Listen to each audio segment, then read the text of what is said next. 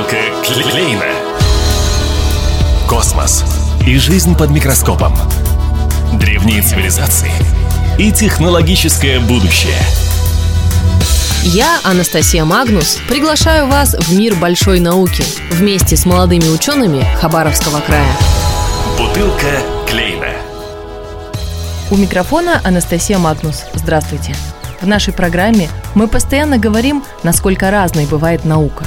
Куда ни посмотри, везде кипит работа. Ученые изучают, строят, участвуют в конкурсах, ездят на конференции, пишут статьи и порой рассказывают нам, что там у них происходит. Кое-что даже становится понятным. Сегодня речь пойдет о древнем искусстве, удивительной профессии и многогранном научном направлении. Все это архитектура – а наш проводник в мир удивительных строений и четких расчетов Александр Севастьян, директор ООО «Толк». Первый вопрос, конечно, о старте карьеры. Здесь, да, на самом деле история детства. Получилось так, что а, я приехал из Беларуси в Благовещенск и познакомился с моим первым другом. Его родители оказались архитекторами. Мама, папа и даже сестра оказались архитекторами. И мы э, решили пойти тем же путем. И с третьего класса начали готовиться, ходить плотно в художественную школу, заниматься, изучать различные там направления в этом плане, э, макетирования и так далее. И, собственно, уже было достаточно понятно а, ближе к ЕГЭ, куда на кого пойду. То есть за несколько лет готовился к экзаменам, ходил к э, члену Союза художников России, на Благовещенский, потом также в Хабаровске. То есть плотно готовился, что, соответственно, также успешно сыграло в дальнейшем на поступление. Поступил спокойно на бюджет, хотя мне все говорили, что в ТОГУ это невозможно сделать, что в ТОГУ это только через деньги, особенно на архитектуру, ну, особенно не местным, как оказалось, в принципе, как бы все это ложь. Все получилось, поступил. Архитектура – такое дело, что не каждая птица долетит до конца обучения. Огромные проекты, плотный график учебы, а ведь здесь нечто среднее между творчеством и математически четкими расчетами. Сложно, однако Александра учеба только подтолкнула к развитию. Ну, следующий шаг развития специальности – это, конечно же, само уже обучение непосредственно в университете, бакалавриат, магистратура.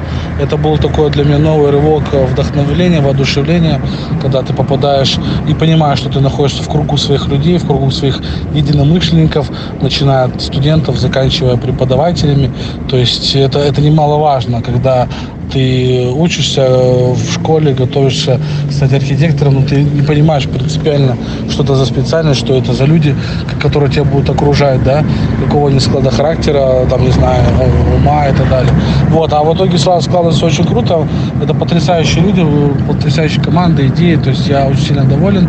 А с точки зрения профессиональной, профессиональности, Тогу дал очень большой рывок как и по компетенциям, дал большую возможность самовыражения. Наверное, для меня в моем случае это было наиболее важно, потому что я сам по себе человек самостоятельный, и мне, наверное, надо было создать такую среду, где бы не мешали, а наоборот создавали вокруг меня э, возможности самореализации, что, собственно, мне и повезло, то есть с моими наставниками, преподавателями по специальным предметам они эту среду создали. Вот. И, конечно же, э, большую компетенцию мне дало это коммуникация, международная коммуникация, международная насмотренность. Это как э, форум наш «Новый день нового века». Это большое количество различных специализированных лекций, которые там проходились, которые также вот воодушевляли, когда ты от профессора, там, к примеру, Куян Мин или Джамба, ты можешь это все увидеть, услышать, потом еще с ним отдельно переговорить. После этого, воодушевившись, начинаешь изучать английский язык, на который ты не понимал, зачем он тебе нужен в школе, а когда ты его изучал, тут ты понимаешь. И также следующая была для меня очень большим э, таким э, рывком в плане компетенции, влияния на меня как на э, специалиста. Это, наверное, поездка обучения в Японии, я был где-то около четырех раз, проходил стажировку, получил много как и профессиональных, таких интересных, полезных вещей. Часть своего пути как архитектора и руководителя Александр связывает с университетом. Научная составляющая для многих студентов не в приоритете. Но кто шагает в эту область еще во время учебы, как правило, идет в профессию куда более уверенно. Ну, лично моя история, как бы университетская, не зависящая от направления деятельности, это большой опыт, который я получил будучи э, председателем студенческого совета факультета архитектуры и дизайна. А со второго курса по пятый я был председателем. Это как раз э, мой первый большой опыт организаторский, лидерский, собрать команду, завести команду, определить какие-то цели вместе с командой, синхронизировать эти цели с стратегией факультета, университета, ну и, конечно же, реализовать их. Были много интересных проектов. Что-то получалось, что-то не получалось. Это большой, огромный опыт, который мне помог сейчас. И, наверное, вот сейчас я, став директором собственной компании, во многом благодарен, что ну, вот, дал возможность попробовать э, себя в качестве лидера. График у высококлассных специалистов совершенно безумный. Путешествия, полеты, совещания, встречи, чертежи. Мне, честно говоря, больше всего радостно, что ребята развиваются здесь, на Дальнем Востоке. Здесь строят и поддерживают начинающих кадров. Кстати, что было после первых шагов в профессии? Что касается моего карьерного роста, он не был столько количественным, сколько качественным. Начинал я лаборантом в ТОГУ, в своем же факультете. Далее я пошел работать непосредственно по профилю в одну из крупнейших архитектурных компаний Дальнего Востока. Это Дальневосточная турная компания, либо компания ДАК, проектное бюро. Там я отработал около года. Занимался собственно, как и самим архитектурно-концептуальным проектированием, занимался развитием архитектурного отдела компании, участвовал в различных архитектурных конкурсах, побеждал. К примеру, победил с коллегой в открытом национальном конкурсе 15 городов России по проектированию парков, где было большое количество конкурентов, и э, в частности из Москвы. Далее, по рекомендации бывшего декана факультета Лучкова Веры Ивановны. Меня рекомендовали поехать работать де-факто главным директором Петропавловска-Камчатского на саму Камчатку. Вот, и я отправился работать заместителем э, директора управления капитального строительства и ремонта Петропавловска-Камчатского. Там я проработал где-то год-полтора. Непосредственно задачи мы были это заниматься развитием городской среды. Как раз тогда начался тренд 17-18 год. Запустились программы «Комфортная городская среда». И один из моих контуров задач это было развитием ее. Я со своей командой разработали огромное количество проектов, которые реализуются до сих пор. Самый большой мой проект Личный мой проект это был парк на Никольской сопке. Это там единственный парк в Петропавловске-Камчатском, который запроектировал я, не без участия местных команд. То есть привлекались местные художники, местные историки, культуроведы. Все вместе они реализовали огромный проект, о котором Александр говорит однозначно. Это была потрясающая работа. Вообще эта тема «команда» постоянно звучит в сегодняшнем рассказе. Мне кажется, в этом есть заметное отличие от некоторых более лабораторных наук.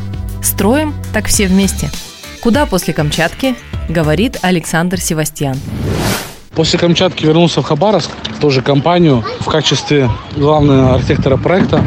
Реализовав несколько проектов, решил уйти немножко в другую, но смежную отрасль. Это информационные технологии в проектировании, в строительстве. Основал отдел, который сейчас является, наверное, одним из лидеров Дальнего Востока и Сибири по информационному моделированию зданий сооружений. То есть у нас там в команде уже есть и свои айтишники, программисты, совместно с которыми мы разрабатываем собственные программы для проектирования. Основал также крупный отдел дизайна интерьеров для проектирования дизайна э, непосредственно этих общественных пространств. Некоторые направления науки почти закрыты. Некоторые кажутся более-менее понятными и знакомыми. Архитектура – то, что мы видим, приезжая в другие места. То, что делает городскую среду отличной. То, что мы любим. Хотелось бы, чтобы мир вокруг строился. Так что нам нужны архитекторы, хорошие архитекторы, друзья. В заключение мы попросили рассказать Александра о мечтах, планах и проектах. Как архитектор, прежде всего, конечно, я имею, наверное, главную свою такую надежду – это бесконечный рост ценности в своей специальности и специальности коллег. То есть это архитектура, это дизайн интерьеров, это ландшафтного дизайна. Чтобы любое то или иное изменение, либо новое строительство, либо реконструкция, неважно, обязательно, не обязательно, оно проходило только с привлечением профессионалов. И что важно, чтобы стояла цель привлечь не просто профессионалов, а лучших профессионалов. И по достоинству еще оценить их труд. Это важно. И я надеюсь, что так и будет. Уже видны, в принципе, то есть мы видим через строительство новых современных жилых комплексов на западе России, какие там делают дворовые пространства, какие там делают парки. Видим, что это э, переходит потихонечку на Дальний Восток. Я надеюсь, что в скором времени э, ценность этих профессий, она ну, неумолимо вырастет, и оценка э, этих профессионалов, она тоже будет расти. Кто скажет, что в науке мало творчества? Ни за что с этим не соглашусь. И наш гость, мне кажется, тоже.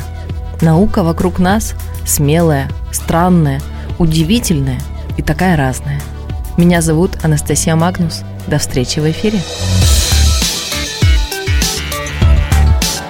Бутылка